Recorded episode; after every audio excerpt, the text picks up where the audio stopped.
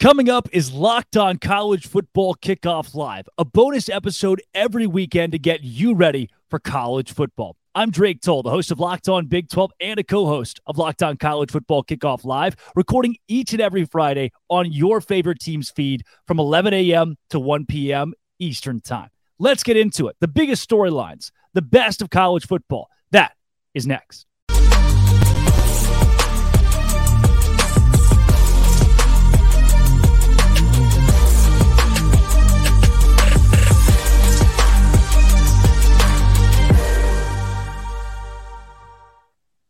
It is Friday. Thanks for joining us again at Locked On College Football Kickoff Live and making Locked On College Football Kickoff Live your lunchtime listen every single week. That's Kenton Gibb. That's Kenton Gibb. That's Kenton Gibbs of Locked On Wolfpack. Yeah. Drake Toll of Locked On Big 12 here. Kenton, a huge week in college football last weekend. While this weekend doesn't seem to have as many storylines, we've dug up quite a few. And the first Alabama eliminated. So it, it turns out there's been there've been some murmurs, some talks here. This isn't your grandpa's Nick Saban. That Alabama is officially out of college football playoff contention when you look at the rest of their schedule remaining after a home loss to Texas. Well, you know, I, I, think we talked about this a little bit in, in pre production, and we need to bring it back now. Stay off the weed. that team has been eliminated from nothing. It is rare to hear a player say, all of our goals are still in front of us and know that they're not lying. And that was the case when Alabama players went up for their pressers, not only um, immediately after the game, but even during this week. The, everything is still in front of them because they play the almighty SEC. Ken, what happens when you have a quarterback that can throw the ball really far and mm-hmm. can run the ball, but can't efficiently throw a slant route? What do we do with that? Well, I think we should ask Josh Heupel as well because Bazooka Joe. Never mind. Very seriously though, uh, Money Milroe is is is struggling to make the the mundane plays, and I tell people all the time that the extraordinary players just do the ordinary extra well. They do the things that you're supposed to do. They hit the slants, they hit the swings, they hit all of the bubble screens, and on time, on target, in rhythm, and that's what makes them really good. The reality is this for Milroe.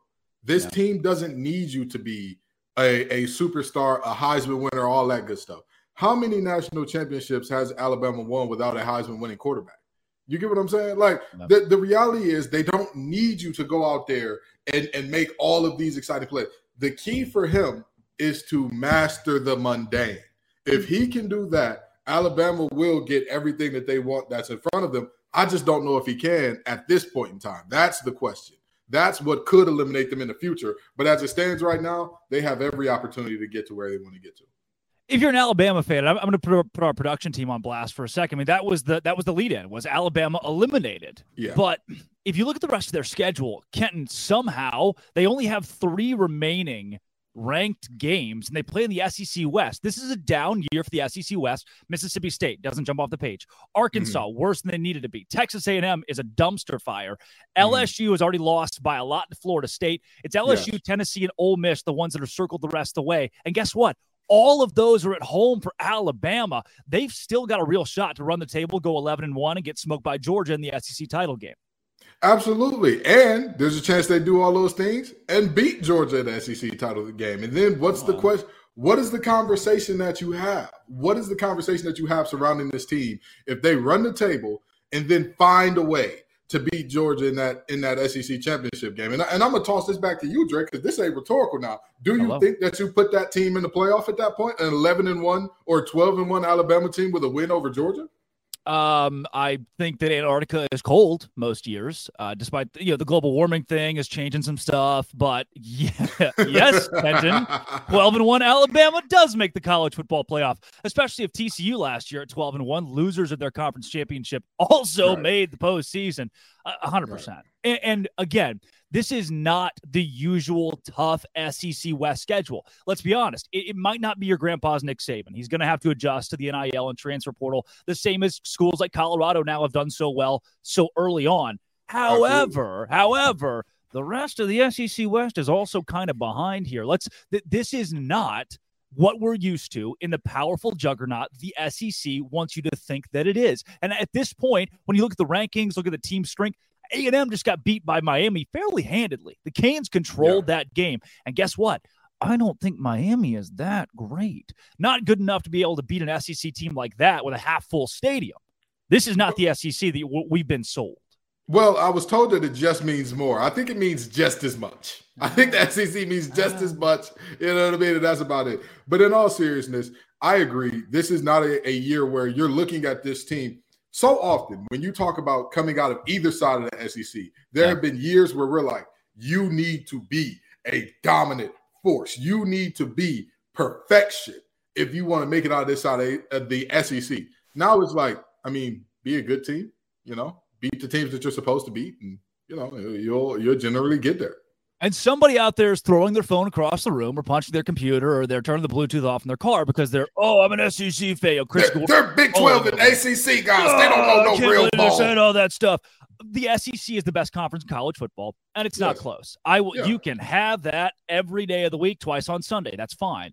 But this is not as good of an SEC as we saw two, three years ago, especially when the West is so down. There are only – three ranked teams in the West right now uh, Ole Miss, LSU, and Alabama. And one of those yeah. already got smoked by a team from the ACC. So let's be honest. The SEC is the best conference in college football. However, it's not as good as it was a year or two ago. I, can we can we at least meet in the middle there? Somebody, please. Well, two of those teams actually have already been smoked by uh, oh, ACC yeah? teams. You know what I mean? Like LSU got no moss. They got tapped out. They say, hey, we at least Alabama went down fighting. LSU and Brian Kelly said, hey, listen, we're not interested in being in this game anymore. Y'all got mm-hmm. it. We're in Orlando. We're a long way from home. The light's too bright, pissing down my leg a little bit. That's just what happened there. You know what I mean? Thank God our, our pants are yellow to disguise it. looks like sweat. That's what happened with LSU. Okay. And so I'm I'm not sure that I can definitively say the SEC is the best conference in football. Now, granted, this could just be because you don't have to. You don't have to. I will. So continue. This, this could be because the SEC was the best by a mile in the past, and that gap has closed from a wide chasm to like, mm, we got to look at this thing one for one. But I mean, in that same regard, you could also say the results so far this season have said, as far as out of conference matchups against fellow Power Five teams, the SEC just ain't it, with all due respect. Okay, well, with all due respect, you're wrong. Um, the SEC is still the powerhouse conference of college football until it stops winning national championships, which won't happen. Now, I'll give you this, Kenton. It's probably not the deepest conference in college football. The SEC this mm-hmm. year only seems to go about three to five deep. I think there right. are some leagues that could make a case to go six or seven deep, a la the Pac 12 that has eight ranked teams and doesn't exist anymore. So I, I oh, Kent, we've been in the show for eight minutes. I'm already fired up. You know what? Speaking of fired up, ah, Jay Stevens of Locked On Buckeyes is is uh, I fired up's the word, I guess. He gave his reaction because the Buckeyes have named Kyle McCord their new starting quarterback. Jay, what do you got for us? But the Buckeyes, two games in, two and zero. Oh. Kyle McCord started the first two games against Indiana, against Youngstown State, and going into week three, I think this is a great move by Ryan Day. Now, the quarterback battle has gotten a lot of attention here and a lot of attention other places as well because it's important. Who your starting quarterback is is pivotal to how successful your team is going to be. Now, we've all looked at also, hey, is this going to be the 2015 season or is it going to be X, Y, or Z? Or is Ohio State going to have to make a move like Nick Saban did in the Natty, pulling uh, Jalen Hurts, putting in Tua, then ultimately going in there and winning the national championship, making that monumental move at halftime of that game. I don't know if that's going to happen or going to be needed to happen, but this isn't 2015. This is not the same situation as um, Alabama and Tua and Jalen Hurts. This is the Buckeye situation where you have two guys at Ohio State who are really good football players. One guy's a little bit more green than the other.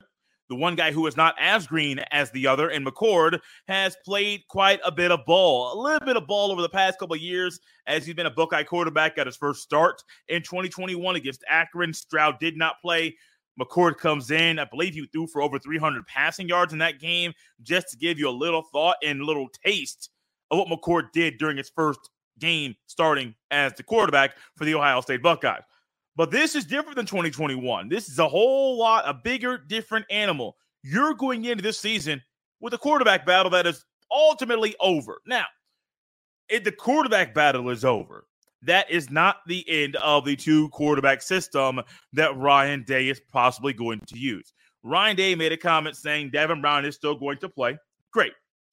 I have made my spill. I've said my things about this very topic. There are numerous games on the Buckeye schedule that two quarterbacks should play, not because of a two quarterback system being the best way to win the game, but because the game should be so out of hand, the backup needs to come in to give the, the starter some rest and the rest of his body, but also to allow the backup to get a little bit of playing time. All right, two things. the first, I still want Jay Stevens to narrate my life. Uh, that is a dude right there. Absolute um, unit. Absolute the second unit, and more important thing, Kenton, what if I told you that big bad Indiana played Ohio State a couple weeks ago and one Kyle McCord went 20 for 33, 239 yards, no touchdowns, and an interception? I know what you're thinking. We must have run the ball damn well. Two carries, eight yards. Congrats, Ohio State. You found your quarterback. I mean, listen, at the end of the day, we're not there for the practices every day and all that. And we're not there for the ins and outs of who looks best and all that. But I'll tell you, if he continues, if McCord continues with, with this type of play, that's not going to be their quarterback for very long. no. Like Ryan Day didn't say, you know, so for example, if we look at the NFL, Kyle Shanahan said Brock Purdy would have to melt in practice to not be the starter, right? Yeah. Ryan Day didn't say anything along those lines. He said, "Hey, this is our guy. This is who's going to be our starting quarterback. This is who we're rocking out with. This is who we believe gives us the best chance to win." You know, so with that being said, there's always that asterisk of even whether the coach says this out loud or not, is like it, it adds a little respect for me personally. But that asterisk of, and that's what it is for right now. He gives us the best chance to win right now. He didn't want to say that, but that's the reality, right? Like this isn't a situation where McCord is the guy and there's nothing he can do go go ahead and have a three interception game, brother. See what happens then. Yeah, I um, I mean, he played fine against Youngstown State. Uh, I had a couple stats against Youngstown State as well. So yeah, uh, you're yeah. looking at a quarterback in Kyle McCord that doesn't strike fear in college football. Like it's it's almost a, a Beck or a Milroe right now that I look at and I think, hmm, still a lot to prove there before I can buy this young quarterback at a powerhouse school. Uh, staying in the Big Ten to Michigan State. Holy cow, this whole Mel Tucker deal is nuts, Kenton. So basically, to, un- to unwrap this a bit, so there was a sexual assault survivor and advocate who came to Michigan State's campus on an invite from Mel Tucker, the same guy who signed a 10 year contract with the school. So yeah. she comes there, they strike up a, a relationship that is strictly platonic. And then there is a lewd phone conversation that he takes on with her, unwarranted, unwanted. So, along with this, when when all of this breaks out, and he is interviewed by her attorneys, her team. He lies about the whole thing where he was, what he was doing, the nature of the phone call. And it has come out that objectively, Mel Tucker lied about a lot of stuff. And usually, what do you do when you're guilty? Kenton, you lie about the little things what the way that I see this, Michigan State was already thinking, oh no, we gave this guy a 10 year deal. Well, this could be bad. The buyout's huge. They were thinking, huh, I mean, wouldn't be the worst if something happened for cause. Yeah. And he gave it to them. Michigan yeah. State didn't have to drub this up or, or, dig around. Mel Tucker just said, Oh, hey, do you need to fire me? Here, I'm going to do something really bad that, while married, by the way, if you want to add that little nugget in there too. Yes. And, yes. and he gave them a reason to say, All right, let's part ways.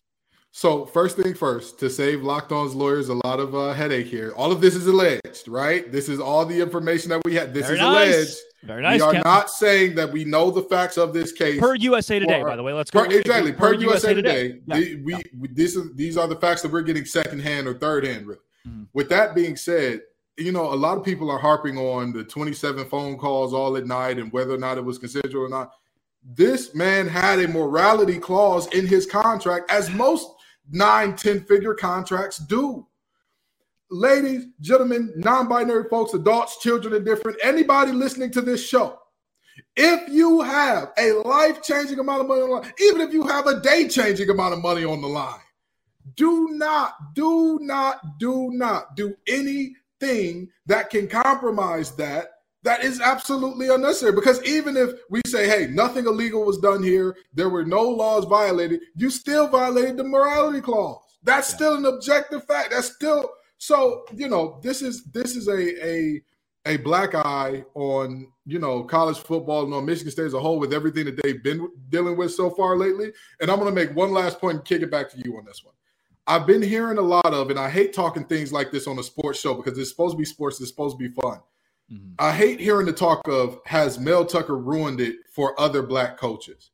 That's not how this works. That's not how this works, right? Like we weren't saying that about Rick Pitino, Bobby Petrino. Urban we weren't Meyer, saying that about Urban. I was just about to say we we not saying this about any other coaches. Mel made a terrible decision for Mel. Bingo. Mel made a terrible decision, and he deserves all the vitriol. He deserves all the think pieces. He deserves every bit of criticism, the firing, everything that's coming his way. He deserves all of it. He deserves all of it.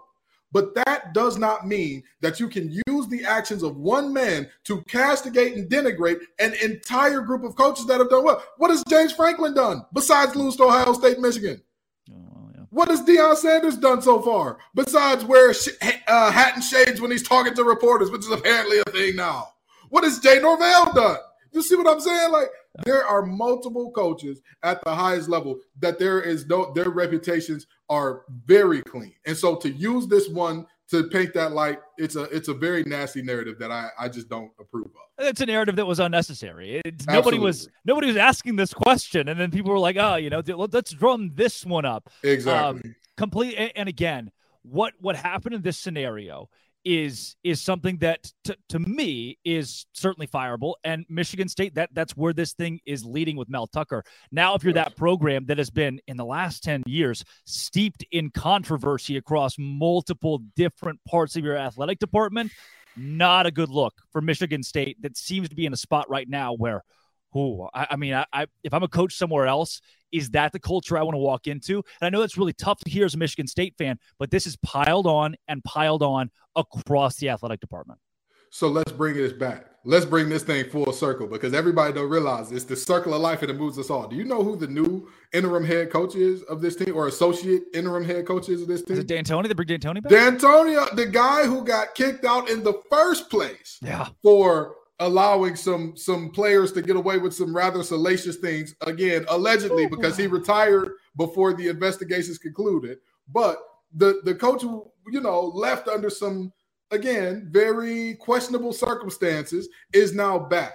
That's how far this thing has gone you know and it's again it's a it's a very sad situation that you look at an athletic department that is from top to bottom, you just randomly see all of these stories popping up and piling on one university to the point where it's it's getting to the point I wouldn't be surprised if somebody that's like over the university at large steps in and says, "All right, we have to run all of the searches for these coaches. We have to institute extra policies for these coaches because it's it's just a terrible situation. It really and truly is. And again, you're talking about not a program that is is a stranger to yeah um, controversy. You're talking about years upon years upon years of being in and out of courtrooms for inaction against these types of things. So, of course, Mel Tucker's gone, D'Antonio's back, and we, of course, he's D'Antonio's not the head coach now, but who knows where this thing could go. Yeah. Well, Kenton, let's go back to the fun stuff. Absolutely. Light, let's do the fun The lighthearted, awesome, the awesome things that we love about sports. Uh, we've got some playoff contenders, pretenders, contenders that we've talked about the last couple of weeks. This week, Amen. we're going to discuss Penn State that always seems to be overlooked. We have their host, Zach Seyko, to join us here on this show. But first, Kenton, what do you got from LinkedIn?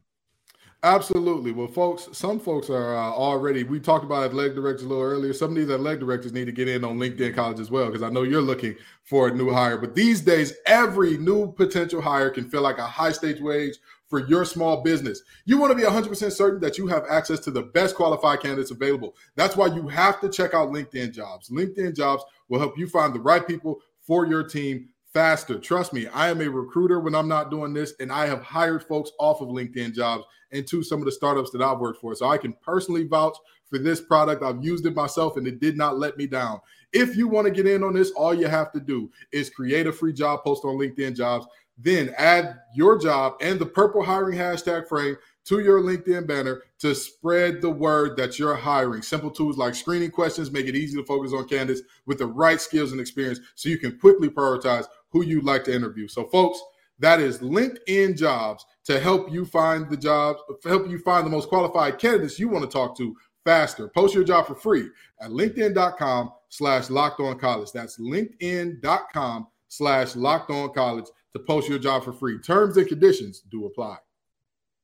Kenton, after a couple of weeks of college football, it seems that the public has eliminated Alabama and Clemson from mm-hmm. contention. Mm-hmm. So, who is still in that picture for now? Let's bring in Locked On Nittany Lions, Zach Seyko.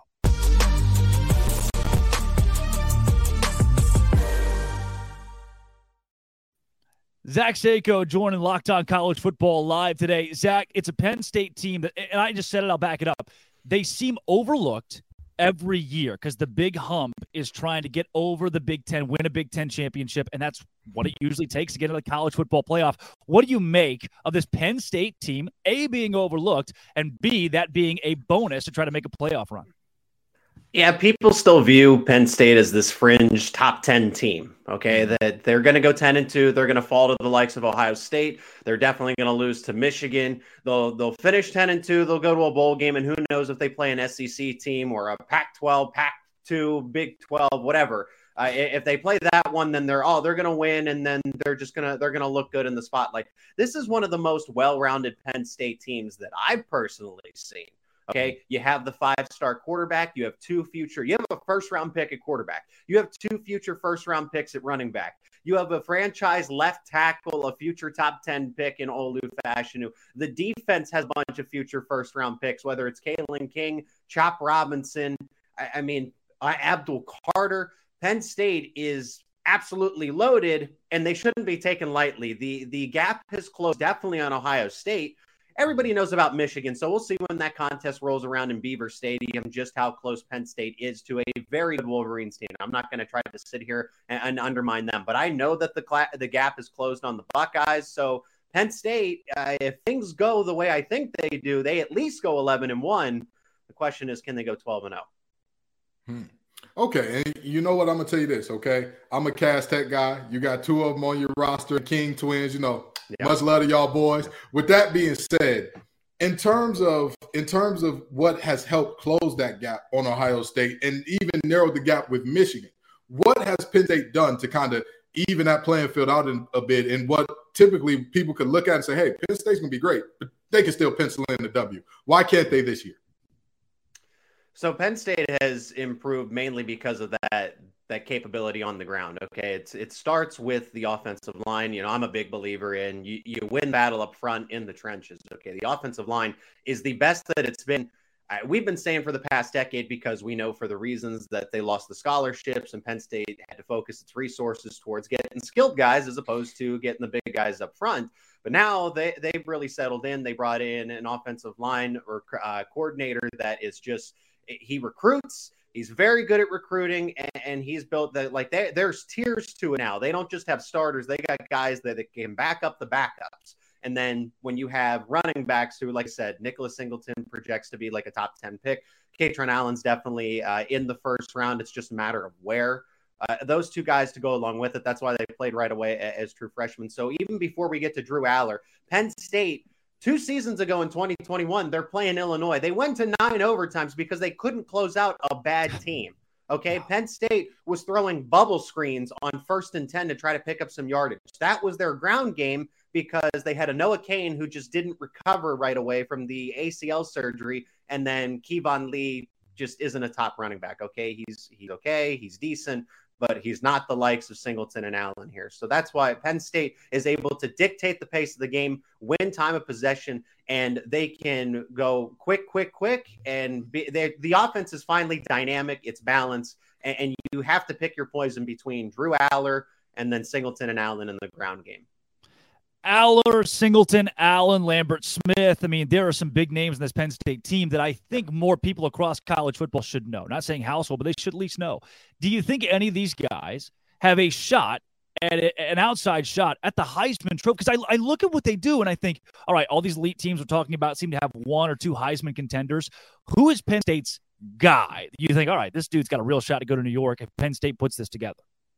Allar or Singleton. Uh, just uh, say now the discussion for Penn State has been where the explosive runs been. Where where are they coming from? When are they going to be here? The wide receivers have let them down in terms of downfield blocking because Nicholas Singleton is that big big play player for out, out of the backfield. Kaytron Allen, I would say, is a, a Heisman hopeful, but because Singleton can break off the 80 yard touchdown at any point in time, Uh, he's got the speed to do it. I would say that he's the more talented of the two. It's no disrespect to Kaytron Allen, uh, but Singleton does have that big playability, and right now he leads the team in rushing touchdowns. For Drew Allar, you got to look at the stat line for Drew Allar. He's been extremely efficient. No turnovers, no interceptions. Granted, it's West Virginia, it's Delaware. Illinois will be the first true test. Then you got a much better defense in terms of Iowa, just uh, right right after that in the whiteout. So Drew Allar is really going to get a chance to back up the pedigree and say, okay, it's not just inflated because we're playing teams that are significantly lower than us. You know, I'm as good as advertised. My completion percentage is through the roof. I'm not turning the ball over. I look like a veteran quarterback and then those passing threw for 325 and three touchdowns against West Virginia in week one I, because they had to. West Virginia sold out for the run, and Drew Allar showed out. So those are the two guys uh, if you're going to look for Heisman contenders on this Penn State team. Absolutely. And in terms of who's a guy that nobody's thinking about, you know what I mean? Who's a guy that that the nation may not know, the nation may not be thinking about in terms of right now in those, you know, first round draft pick conversations that you say this guy could be an X factor. This guy, if you're watching the big game, you're watching that Michigan or Ohio State game, this guy could be the guy that make the play that wins us the game. Don't be afraid to say Kobe King. I wouldn't be mad at you. I wouldn't be mad. I wouldn't be mad. You know. So just because there are some guys that just don't get the due respect that that are above him right now, because I like Kobe King a lot. Okay, mm-hmm. I think he's someone that that I've I've raved about the three linebackers that they have at the on the field all at the same time. So I'll pivot to his uh, linebacker counterpart, and that is Curtis Jacobs. Curtis Jacobs was left off award watch list, and then NFL scouts have quietly said, "Hey, this guy is a top five linebacker in next year's NFL draft." So it's like, what are you doing at the college football level when you leave a guy off of a ward watch list and the NFL scouts are saying, no, this guy's pretty good. We could take him probably uh, early on day two, maybe on day one, depending on how the combines go and everything else. But he's had double digit tackles. Everyone likes to talk about Abdul Carter because he wears 11, flies over all over the football field. But Curtis Jacobs uh, has quietly been the linebacker that's really held the glue of the been the glue of the defense to, to add on top of what they already do with the blitzes and the explosiveness. The veteran coming back could have went to the NFL draft last year. Now he's going to be a top five linebacker prospect for 2024. So that's that's an unsung hero. Um, as far as offense, I'll, I'll go with the tight ends, Theo Johnson and Tyler Warren. They're co-starters. They've been running a lot of 12 personnel, having two tight ends on the field at the same time because you can't keep them off. The offense uh, is able to be built with the fact that they can do so much more. So they've been quiet in the passing game because Penn State's needed them to just be, a, you know, a helping hand when it comes to blocking, right. and that's fine. But Theo Johnson has been talked about as a unicorn because he's six foot six, 260, and the way that he runs uh, is is very. Uh, you just have to see it You when you watch the game. Very fast when he does go out there for a pass, and then Tyler Warren, described by CBS Sports as the best secret in college football. So I'll take their word for it. Yeah. Absolutely. Zach? Well, us media guys know nothing. Drake is nine toes down about this to tell you we know nothing because he lost a toe saying that Clemson wasn't going to lose to Duke. But so, I got it back. Yeah. But I got it back when Texas beat Alabama. Ken. Uh, so Zach, before we get you out of here, the, the thesis, the 15 second thesis, if somebody's going to know about this Penn State team and why they should go to the college football playoff, it's always been losses in the big games and maybe one slip in a small game. What makes this Penn State season different? Uh, they're motivated. They're well coached. James Franklin between Mike Yurcich, Manny Diaz. They finally had continuity, consistency. They were always rotating coordinators. That's the first part of it. The system is in place, and then they have the talent to back it up. You have not just three stars and lowly four stars. You now have four stars and those highly touted five star players. So Drew Nicholas Singleton, Kaytron Allen, Abdul Carter. We've named it up and down the roster. Kalen King, Chop Robinson out of the transfer portal. I mean, the talent is there to go along with the system of probably the best coordinator setup that Penn State has had over James Franklin's tenure. Mike Yurcich, Manny Diaz are both head coaches uh, mm-hmm. at coordinator spots. That's Zach Seyko, Locked on Nittany Lions. Zach, thanks for joining college Locked on College Football Kickoff Live. Absolutely. Thanks for having me.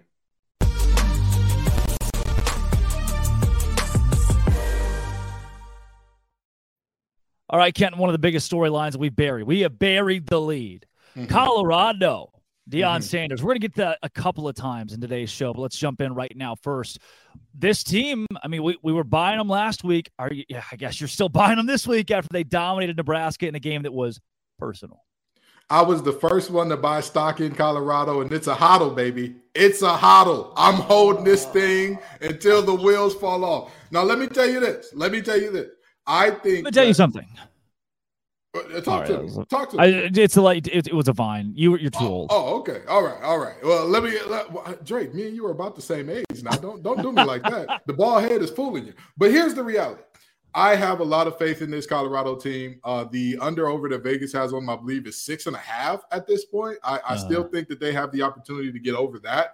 I'm not necessarily buying them as a playoff team yet because when your defense looks how they've looked at certain points in time this season, you're living on a, a on the edge a little bit. And they have to, have to, have to get better defensively before I can say, hey, I trust this team to be in the playoffs. And also, Travis Hunter and, and all that he's done, that young man is playing 110, 120 snaps a game. They need to start blowing teams out if they want him to be good and fresh for late in the season. Like, yes, we can say, hey, 110, he still looks good after week one, going into week two. What does that look like when you're going into USC?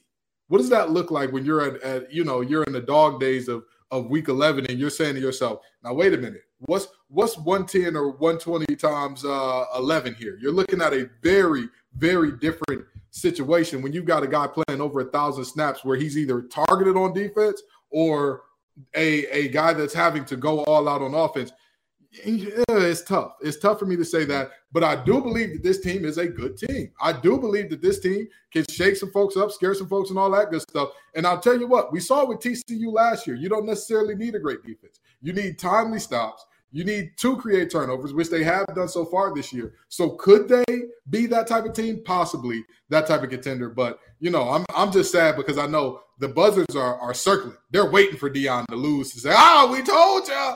We told you. So what that it was to Lincoln Riley and the team that's probably going to go to the playoffs or just short of playoffs. We told you all along that Colorado wasn't about nothing. Kenton, obviously, we'll get into this conversation later in the show, but I want to preface it. This whole Jay Norvell thing, I think Jay Norvell is a genius because mm-hmm. this entire week we've been talking about one name and one team, Deion Sanders in Colorado. Yeah. Kenton, I am the host of Locked On College Football Kickoff Live and I had no idea who the Colorado State head coach was three days ago. now I do because Jay hmm. Norvell, marketing genius. No publicity is bad publicity. So now if you look up Deion Sanders' name, what name pops up with it? Jay Norvell. Jay Norvell. Colorado State. They've been ESPN and Fox have been in his office asking questions about Colorado all week long to him and his players. He took the attention, brought it to himself. And what did Deion Sanders say?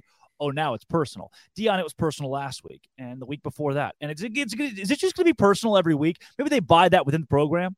But to me, on the outside of the program, it thinks, okay, at some point, this whole personal narrative has to die. Jay Norvell tried to trap Deion into sounding really weird about a really small team, right? You know, if somebody's mm-hmm. super inferior to you says something, you usually use brush them off. Not Deion. No, this made it personal. Kent, we'll get to that conversation later because I know you got a lot. I know you. Right, I was about to say, hold on now, hold on, but we, we go ahead, go ahead. I know you got a lot to say about it. We yeah. got uh, a lot of awesome. We got conference confidential coming up. We've also got uh, got to go around with Locked On Razorbacks host John Neighbors as well.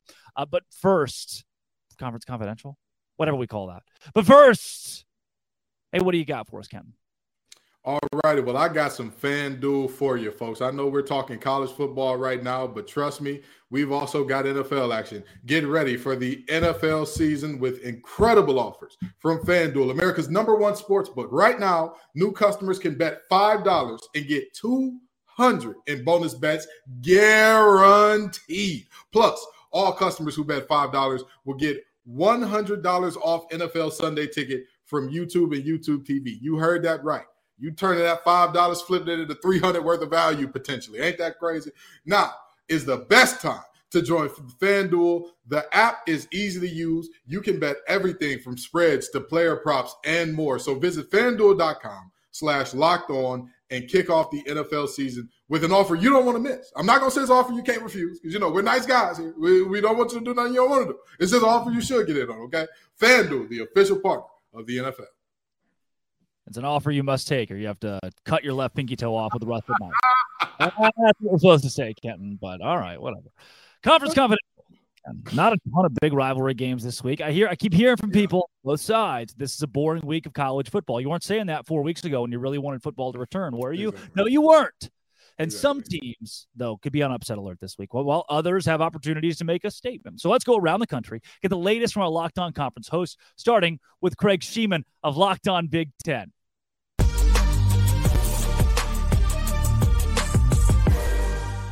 So this weekend, both Big Ten coaches in the state of Michigan are suspended. It's been a crazy time in Big Ten country. Of course, Mel Tucker will not be on the Michigan State sidelines because of accusations of sexual harassment. So on Saturday, assistant Harlan Barnett takes over with an assist from former head coach Mark Dantonio, who's coming out of retirement for this game against the Washington Huskies, who come in with Heisman hopeful Michael Penix Jr. at quarterback. And he used to be the quarterback of the Indiana Hoosiers, so he could be comfortable coming into East Lansing. He's played in this stadium before. This will be the final week of Michigan coach Jim Harbaugh's suspension, the self imposed three game suspension he's been serving out. The Wolverines take on Bowling Green. Offensive coordinator Sherrone Moore will handle the head coaching duties. And I heard Michigan's going with the all blues with this one blue jerseys, blue pants. Cool look. Couple of quarterback announcements this week, finally. Ryan Day has made it official. He has settled on Kyle McCord as the starting quarterback for the Ohio State Buckeyes. The Buckeyes host Western Kentucky for their final tune up before next weekend's game against Notre Dame. And Tom Allen has decided on Tayven Jackson as his starting quarterback moving forward for Indiana. The Hoosiers play Louisville. It's not in Bloomington this weekend, it's up in Indianapolis at Lucas Oil Stadium, home of the Indianapolis Colts. Saturday does feature one Big Ten versus Big Ten team on the schedule. Undefeated Penn State rolls into Illinois. Expect an orange out crowd there. I don't know if it's going to compare to Penn State's whiteout crowds, which is next week, by the way, against Iowa. But they're going with the all orange. We'll see how that looks in Champaign. And the most intriguing game on the schedule, I think, might be PJ Fleck's, Golden Gophers, Minnesota, hitting the road to take on Mack Brown's North Carolina Tar Heels. The Heels are eight point favorites in this one, but I think Minnesota's defense is sneaky good. And if North Carolina Heisman candidate Drake Maye eh, plays anything like he has the past couple weeks, Minnesota's got a chance. Look, Drake Maye has not lit it up yet. He threw two interceptions in the South Carolina game, and he needed two overtimes to beat App State. So I'm saying it's out there to be had. And finally, don't forget Friday night lights again in the Big Ten. 2 0 Maryland hosting Virginia. The Terps have a great running back in Roman Hemby, and of course, quarterback Taulia Tagovailoa. So should be good. Enjoy the games this weekend. I'm Craig Shemon for Locked On Big Ten.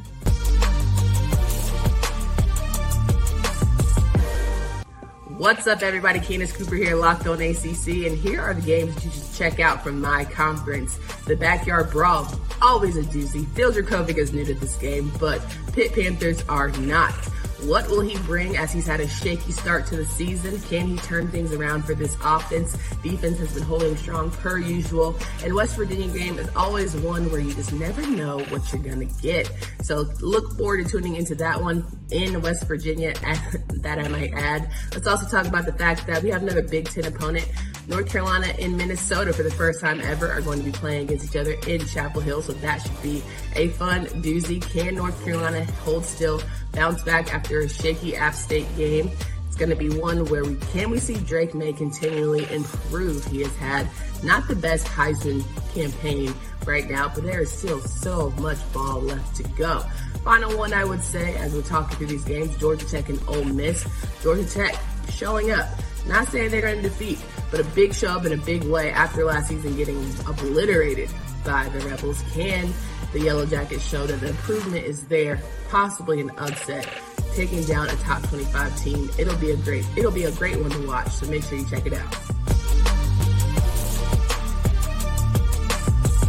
Well, this week's slate in the Pac 12 doesn't quite match up to week two's non conference affairs, but still some games that bring a lot of intrigue to our beloved Conference of Champions. Spencer McLaughlin here for Locked On Pac 12. The only Power 5 matchup that anyone's paying attention to in the Pac 12 this week is Washington at Michigan State, which now has external factors at play. And you just wonder is a team going to play inspired or defeated when an interim coach is inserted? Washington has been really impressive through two weeks so far. They stumbled in the first quarter against Boise State, a little in the second. Then they found their footing and they won that game comfortably. Tulsa never had a chance playing in Seattle, but Washington has a chance to go and make a statement on the road at Michigan State. They're a big favorite, and they have become a greater favorite since it was announced that Mel Tucker would not be coaching the game in East Lansing on Saturday but the Huskies, nevertheless, are playing their first Power 5 opponent of the year. They've taken care of a couple of G5 opponents pretty handily. They haven't struggled in the fourth quarter of either of those games, but on the road, hostile environment against a 2 0 football team, we'll see what Michigan State is able to give them. Last year in Seattle, the Huskies really controlled the game from the early portions of it, and then Michigan State made a late surge, but never truly threatened to get back into uh, the winning side of things against the Huskies. So if they go in and dominate the way that a lot of people expect, them to, they will solidify themselves as a conference contender and a college football playoff contender here in 2023. A couple other games to note Fresno State goes to Tempe. Fascinating game because the Bulldogs out of the Mountain West are favored against Arizona State. They're a three point underdog. That might be a candidate for the Pac 12 prime picks this week. ASU playing their third straight game at home, looking to get over 500 once again under first year head coach Kenny Dillingham. And Arizona comes back home after a great fight against Mississippi State last week to play UTEP. I think they could win that game over the Miners. Really, really big. That's a rundown for the Pac 12 this week. Catch Locked on Pac 12 on YouTube and wherever you get your podcasts Monday through Friday all year long.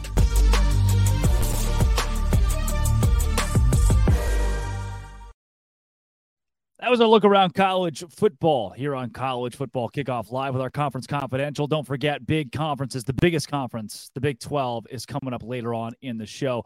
Kenton Gibbs, it is time for boom or bust. Let's take a look at some college football teams that we think have not been as good as advertised and teams that have been better than advertised. We'll start with you, Kenton, your number one boom of college football so far. Absolutely. I mean, there were a lot of choices here. There were a lot of teams I thought have looked very, very good so far this season. FSU, I, you know, I, and I'm not saying this because I'm a co-host of Locked On ACC. Keon Coleman has been dominant. We thought, hey, he's going to be a good one-two punch with Johnny Wilson.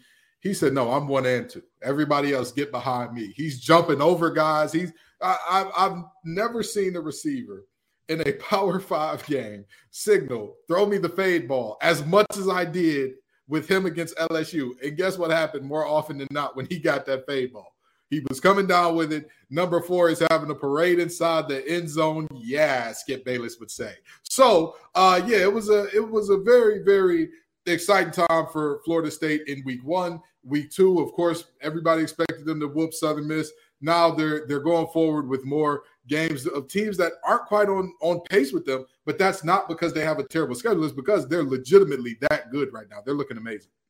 Kent, we got a little extra time, so we'll go two booms and two busts apiece. I'll give you my boom, Washington. Michael mm. Penix. What? Why are we not talking about the Huskies and what they've done so far this season? Now, look, let's be honest. It is a it, the Pac-12 is not something that we were talking about before the year began. Now they have eight ranked teams, so the. Huskies' schedule is not going to be easy, but they have taken care of business when they needed to. Now, and what I mean by that is there are so many squads, especially in the SEC, who have just not played anybody yet. We just haven't seen them yeah. play a team where you say, all right, here's how we here's how they stack up. This Washington squad ended last season with a seven point win against Texas in a bowl game. They beat Boise State 56 to 19, beat Tulsa 43 to 10. The defense is good. The offense is better. This is a team that we are not talking about enough. That is a dangerous, dangerous squad to not only win the Pac 12, but also to go to the college football playoff. And I think similar to Penn State, we're skipping over that. The difference in Washington and Penn State Washington doesn't have to play Ohio State or Michigan to get yeah. the CFP. Yeah. They've got to play Cal, Michigan State, Arizona. Of course, they have the USC and Washington on there, but they also have the Stanford on their schedule. I think Washington's got a legitimate shot to go to the CFP, Kenton. They are one of my booms this year. Let's go into bus next. Who is one bus that you've got before we go back to the booms? Oh man, I, I think that there are so many teams that could have fallen into this bus category so far. And I really could go in for days and days on some of the teams that haven't shown up so far this season. But I'm going to call one team to the carpet that I just have not seen anything from this season, with all due respect. Tennessee Volunteers, come on down. The way the Tennessee fans talked about Milroe not being able to pass the ball on these basic routes, the way they talked about him and his inability to read defenses, are you forgetting that Joe Milton ran out of bounds to end the game? Are you forgetting that that guy's now your starting quarterback? Hey, listen, I love the nickname. Bazooka Joe is one of the best nicknames in all of sports. RIP Joe Frazier. We love it on Joe Milton. We love the shirts and the NIL and all that. That boy needs to prove to me that he can hit a quick out. That offense needs to prove to me. I watched them play against Virginia, and Virginia, without Chico Bennett, their best defender and potentially best player, held their offense down until the last, literally the last five minutes of the second quarter. Folks, I'm telling you right now, I'm worried about this Tennessee team. Everybody thought the Rocky Top was going to be a super tough out because of Joe Milton in this offense and Heupel in this high-powered offense. I don't know how much uh, power that they got in it, but they need some gas power, some nuclear power, some electric, some EV power. They need all types of power because right now they're not looking like it. My bust, the Ohio State Buckeyes. And we already talked to their host here, Jay Stevens, on the show. What have you done for me? You sucked against Indiana. You were lackluster against Youngstown State at times defensively, it was 14 to 7 coming out of the first quarter against Youngstown State. And if you're Ohio State, that shouldn't happen. This week, you get Western Kentucky, and we talk about teams finishing and doing what they're supposed to do. Ohio State's 2 0, but it feels like a fraudulent 2 0. Their quarterback yeah. feels handicapped so far. I get what what can you do for me? You struggle. He, he struggled so much against Indiana. He is one dimensional. He can't run the football. McCord, I don't think is an elite quarterback that can lead mm-hmm. Ohio State to a big a Big Ten championship. You already disappointed last year by getting killed by Michigan in the regular season. We invited you to the college football playoff, and you had Georgia not just on the ropes. You had the game won late, let it slip through your fingers. And I still, a lot of Ohio State fans that agree with me, I don't buy this whole Ryan Day thing. Yeesh. I'm still not all the way sold Yeesh. on Ryan Day until this guy with the most talent in the country, with so much money, with a massive recruiting pool and big brand, until this guy can start winning a championship, until you win a championship, that that's one of those universities, Kent, and there's only about five or six of them, that your oh, yeah. standard here is to win a national championship. And if you can't do that, a la Mark Richt at Georgia, Georgia yes. wanted a championship. Georgia fans are going, why'd you fire perennial 10 and 2 Mark Richt? To win a championship. Ryan Day is getting dangerously into that territory. They are one of my busts. Kenton, give me another boom. Well, I mean, in, in, terms of booms, you know, we got to go to a team that uh, is in the similar vein of that whole Mark Richt and winning the national championship and are they back conversation perennially. The Texas Longhorns, I got to give them their guts. I got to give them their props. I got to give them their respect. They showed up and beat Alabama. Let's just be honest. This was not a game in which Alabama beat themselves. No, Texas showed up. Quinn mm-hmm. Ewers is finally looking like the guy that everybody thought he was. I mean, that boy was out there dropping dimes like he was trying to get kicked out of a strip club. He did everything that you need to do out of a starting quarterback in a big game. He did everything that you need to do in terms of not just protecting the ball, because there's three different types of quarterback. There's the quarterback you win in spite of. He's playing terribly, but your defense and your running game is good enough to get it done. There's the quarterback you win with. Ah, I hand off the ball, I hit things on time. Every now and then I make a good play for you. Don't ask for too much. And then there's the quarterback you win because of. And let me tell you something. Quinn has been the guy that because of you, they feel real safe down there in Austin. I love it. Keep it up. I'm not going to say that Texas is back. However, Texas looked phenomenal. They're one of my boom teams so far this year.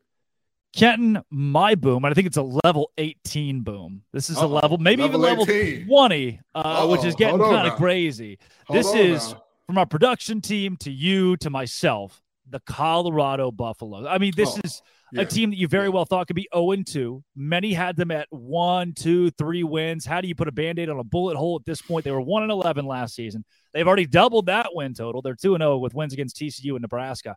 And and what I want to hone in on here for a bit is this whole Jay Norvell, Deion Sanders conversation. Because yeah. while I think Colorado is a big boom, I've got Jay Norvell as a boom this week. He put himself and his program on the map while all the talk has been about Colorado. What do you make of this?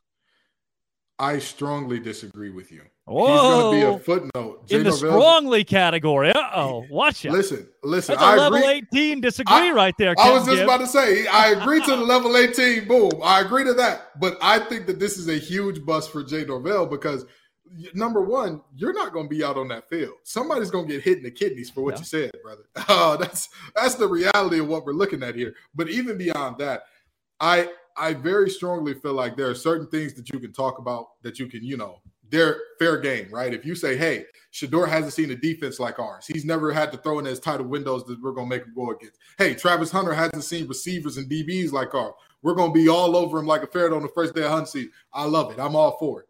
When you talk about how a man was raised, that mm. really is. If you talk, listen, I love my mother. I know she's watching this right now. Mom, I love you if somebody said Ken don't know how to host because you know that that's just I was raised that you never use any type of vernacular English when you're speaking on television. You speak proper standard English. Now, now you're talking about how my mother raised me. Okay, personal. now it is personal. Now it is personal. Now I want to beat your show because it's that personal to me. Because now you done disrespected my mother. That is insane. Of all the things that you have to disrespect about them, of all the things you say, you can say, hey, they can be the the glitz and glam team. We'll be the team that works hard. We'll be the team that puts our nose to the grindstone. We'll be the team with the with the the calloused and nasty hands. They can have those manicure polished ones. We'll be the ones that have our hands like this so that we can relax at the end of this thing when we're singing our fight song. We're playing Katie katydids at the doorstep in the end zone. But you don't talk about a man's mama. You don't talk mm. about the way a man was raised. That's just insane. And now you earned your team getting 50 because you made it what? Personal. He made it personal. I look, he was already going to lose by a lot. Yeah. He was already going to lose That's by fair. a lot. And Deion, what was going to happen was Deion was going to dig up three weeks ago. Jay Norvell probably said, "Oh, I think the biggest game on our schedule is Nevada because that's the game that matters to them, probably." Yeah. And Deion was going to pull that and be like, "Oh, they don't respect us. They don't give us any love. Like Colorado State's overlooking us." He would take it out of context, bring it to his team, and try to make it personal. He was already going to do that with something small. Jay Norvell said, "No, don't dig.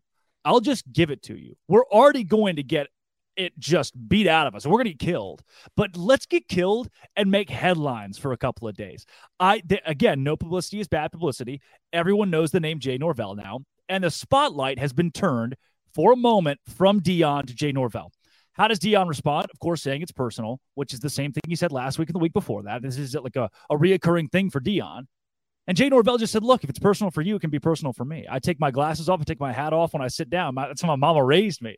I mean, mm. He, he did not, which like Matt Rhule, right? Matt Rhule cowered down and yeah. oh, you know, he didn't double down on his on his words on game week. Jay Norvell said, I'm going to make it very apparent what I think about Colorado. I'm not going to dance around it. You think he's the big bad bully? Look, I can come to the table too with my own disrespect. And to me, that shows some cojones from a guy who already knew he's going to get his rocked. Oh, absolutely. Listen, I'm I'm never going to say that he didn't pull a bold move. I, that if you're asking if it was bold, that's a level of hundred lock. Yeah. That was extremely bold. Okay, I was Batman the Brave in the bold. For those of you who remember that show. But with that being said, was it smart? Was it advantageous for his team? Absolutely not. Absolutely not. Again, this was already going to be a situation where I'm sure the dogs were going to be called off, and Travis Hunter was going to be in a hot tub by the middle of the third quarter and whatnot.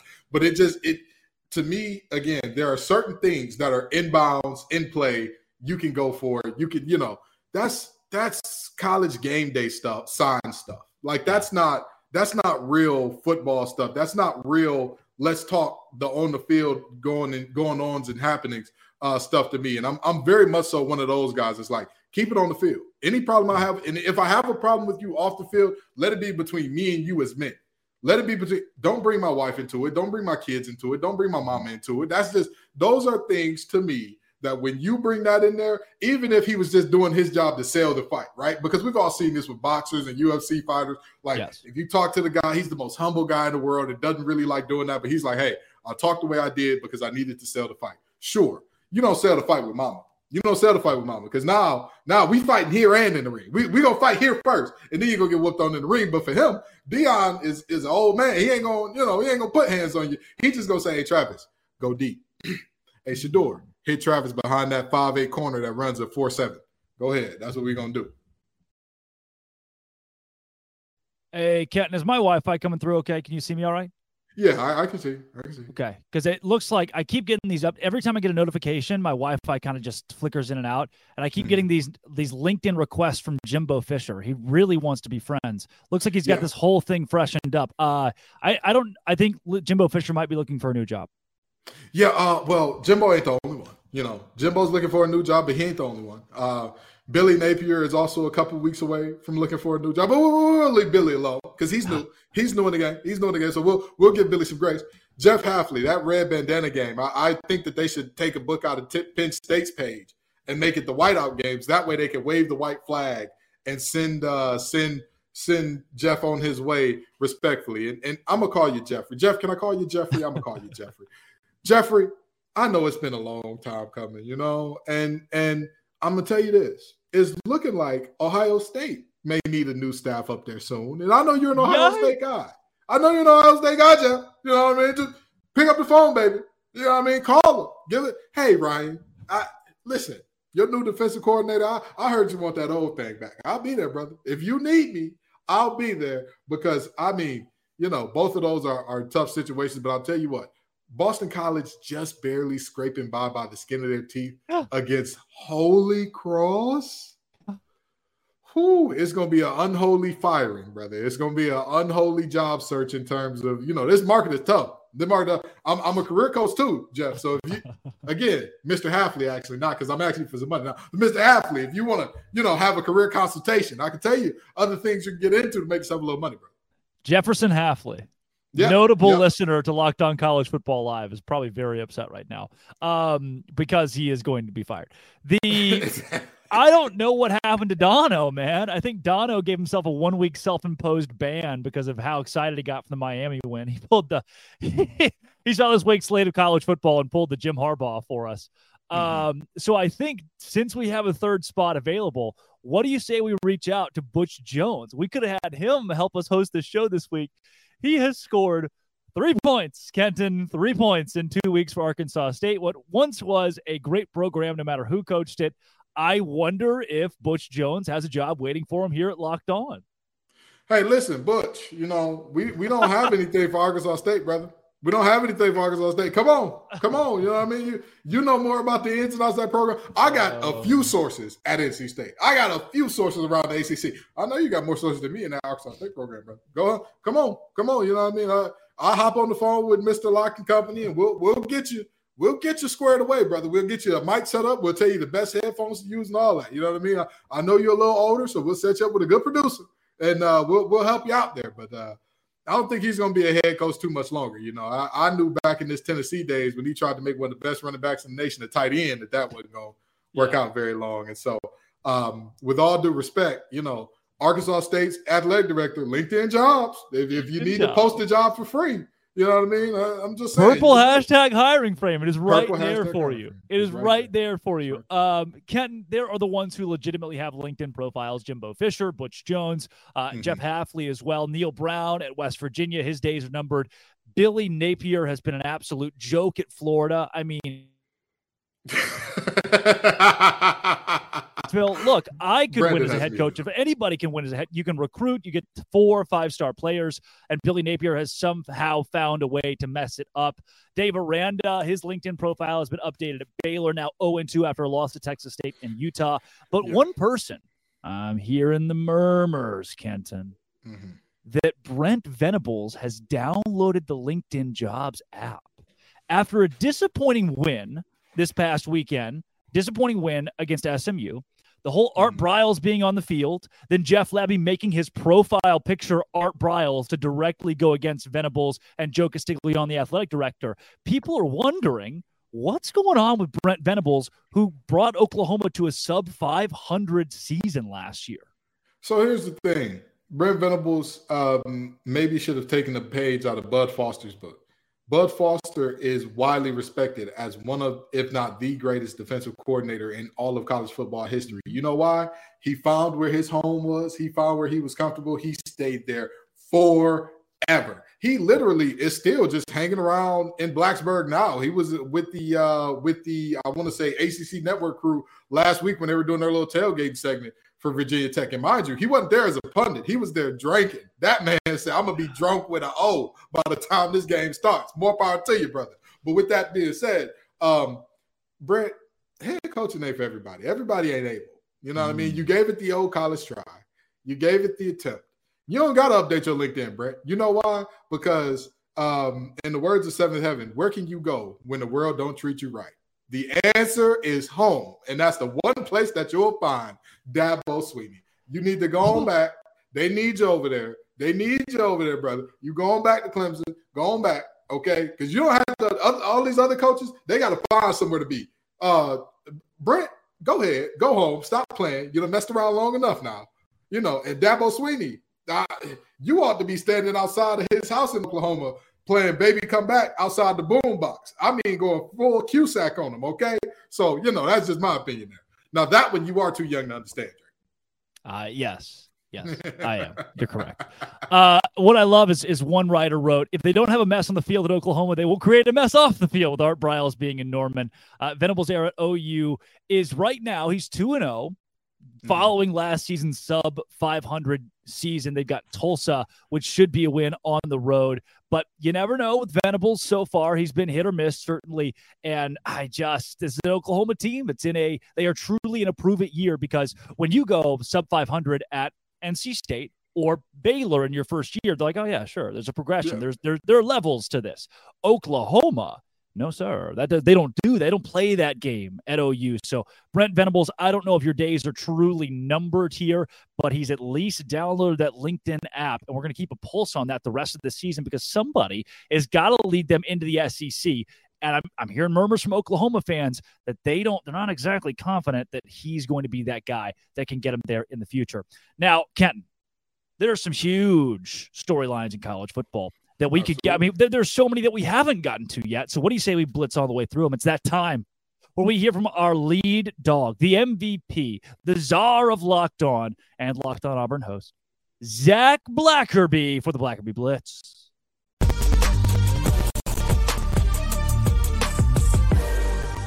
It is Zach Blackerby of Locked On Auburn. The Blackerby Blitz this week. We go through the nation's biggest headlines in college football, and Zach yes reacts. Zach Deion Sanders, um, notable douchebag to some, savior of college football to others. He took shots this week. When Jay Norvell said, "When I when I meet a man, I take my hat off, my glasses off, and I shake his hand." Deion didn't like that. Zach, where do you sit? Yeah, he riled, riled up his folks and he said, Up, oh, they made it personal. They made it personal. Why why is Colorado State wanting to do this? It makes no sense at all. I mean, I think Colorado's got the talent advantage, and now they've got the reason to play. I mean, maybe Colorado State could have snuck up on them. Maybe that's not happening now. I, I think this is a bad move, and Deion gets to keep playing the same song over and over again. People keep counting us out. People don't believe in us, and he's able to turn that on to his team and say, "Hey, these people doubt you, and now you can go and show them." Uh, I don't know why people keep giving him ammo, Drake. It doesn't make sense. Every week, Deion says the same thing. They don't respect us. They doubt us. And guess what? He was going to do it with Colorado State. Now, Colorado State gave him a reason to because they know they're going to lose. Mm-hmm. And now, what are we talking about today, Zach? Not Deion Sanders, but Jay Norvell and Deion. I didn't know who coached Colorado State three days ago. Sure. And now I do because Jay Norvell is alongside Deion Sanders in the headline. Look, College Game Day wasn't here for Jay Norvell. Neither is Fox Sports. But now there's a storyline that includes the Colorado State head coach no publicity is bad. Hey, we were going to get killed anyway, but now they're talking about us. I don't know, man. I, I, think it's such a boneheaded move. I don't know if it is a good thing for Colorado State.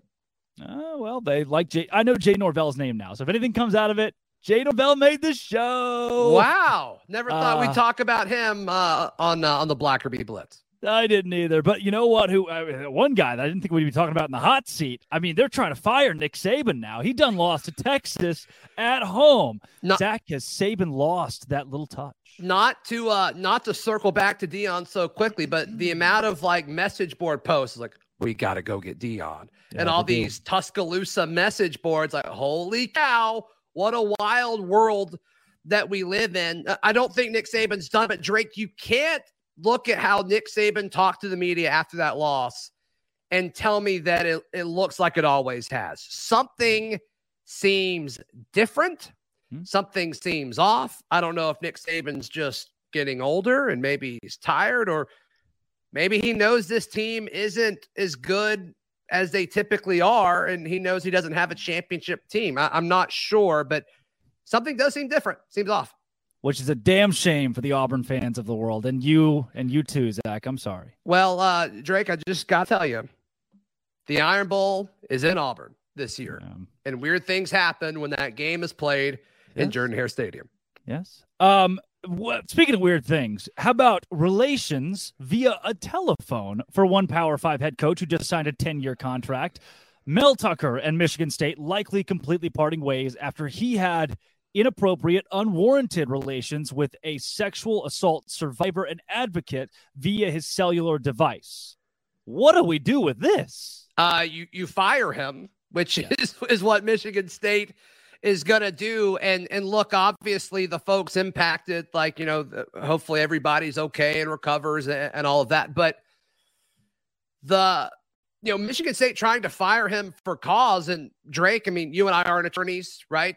You may kind of look like one, but I, I think um, I think this is interesting because Michigan State looks like they're going to be able to fire him for cause. And in this world of college football that has contracts that are just having this massive, massive buyout structures, Yep. I cover Auburn. I know better than anyone. I'm curious to see if they pull this off because uh, it may kind of set some precedent for coach firings in the future.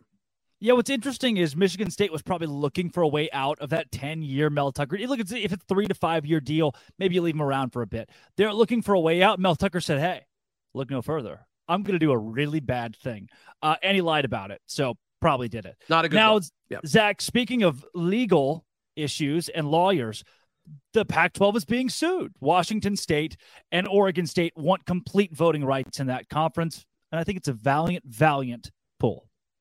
Yeah, uh, the two team conference, they should have 50 50 splits, right? I, I think that's how my math works. I, I mean, I, I still just don't fully understand what they're doing. And it, to me, it seems like with with these two teams that are left, Drake, it kind of just seems like they're mad and they're like, well, you can't shut down unless you let us sue you. Uh, it- It's just a weird thing because I, I- don't really know how this conference survives. And there's been talk about maybe they merge with the Mountain West or something like that. Who knows? Really unfortunate for those two programs. But to me, this just feels like, okay, we're upset. We've got to do something. Hey, Pac 12, we hate you. Yeah. Well, they're gonna law- they're gonna file a lawsuit, likely win the lawsuit, and at least have voting rights over where the rest of the assets of the conference go, which could end in a pretty big payday for those two schools.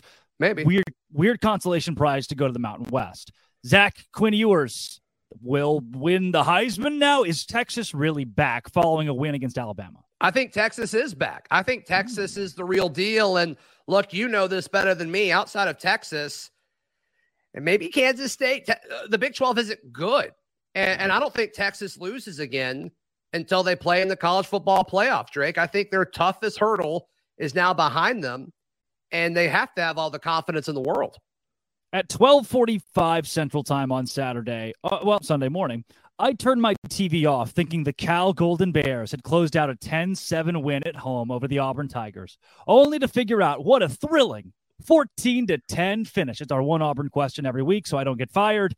Zach, the Auburn Tigers got it done in a thriller. Yeah, yeah, a little ACC after dark visiting Cal. What a disastrous performance, but hey, they found a way. They found a way. Apparently, all these Pac 12 folks have since reached out to Auburn people and said, Yeah, that's what Pac 12 after dark is. It's weird stuff. And I'm like, No wonder you don't exist as a conference anymore because that was not fun to watch. No, no. Very good to go to sleep to, uh, and happy for my wallet, and thanks to FanDuel that Auburn did win the game. That's Zach Blackerby, Blackerby Blitz. Top headlines in college football this week. Kenton, before we get out of here, I want to give our super dogs this week the outright victories that will shock college football in week three. I'm going to give you a second for yours because I have mm-hmm. perused the landscape of college game. I don't think Colorado State's going to pull a massive upset. Mm. I don't think Wyoming shocks Texas the week after the week after the Longhorns beat up on Alabama at Alabama. But I do think, Kenton, and call me crazy. This is it's a tough week to pick an upset this week.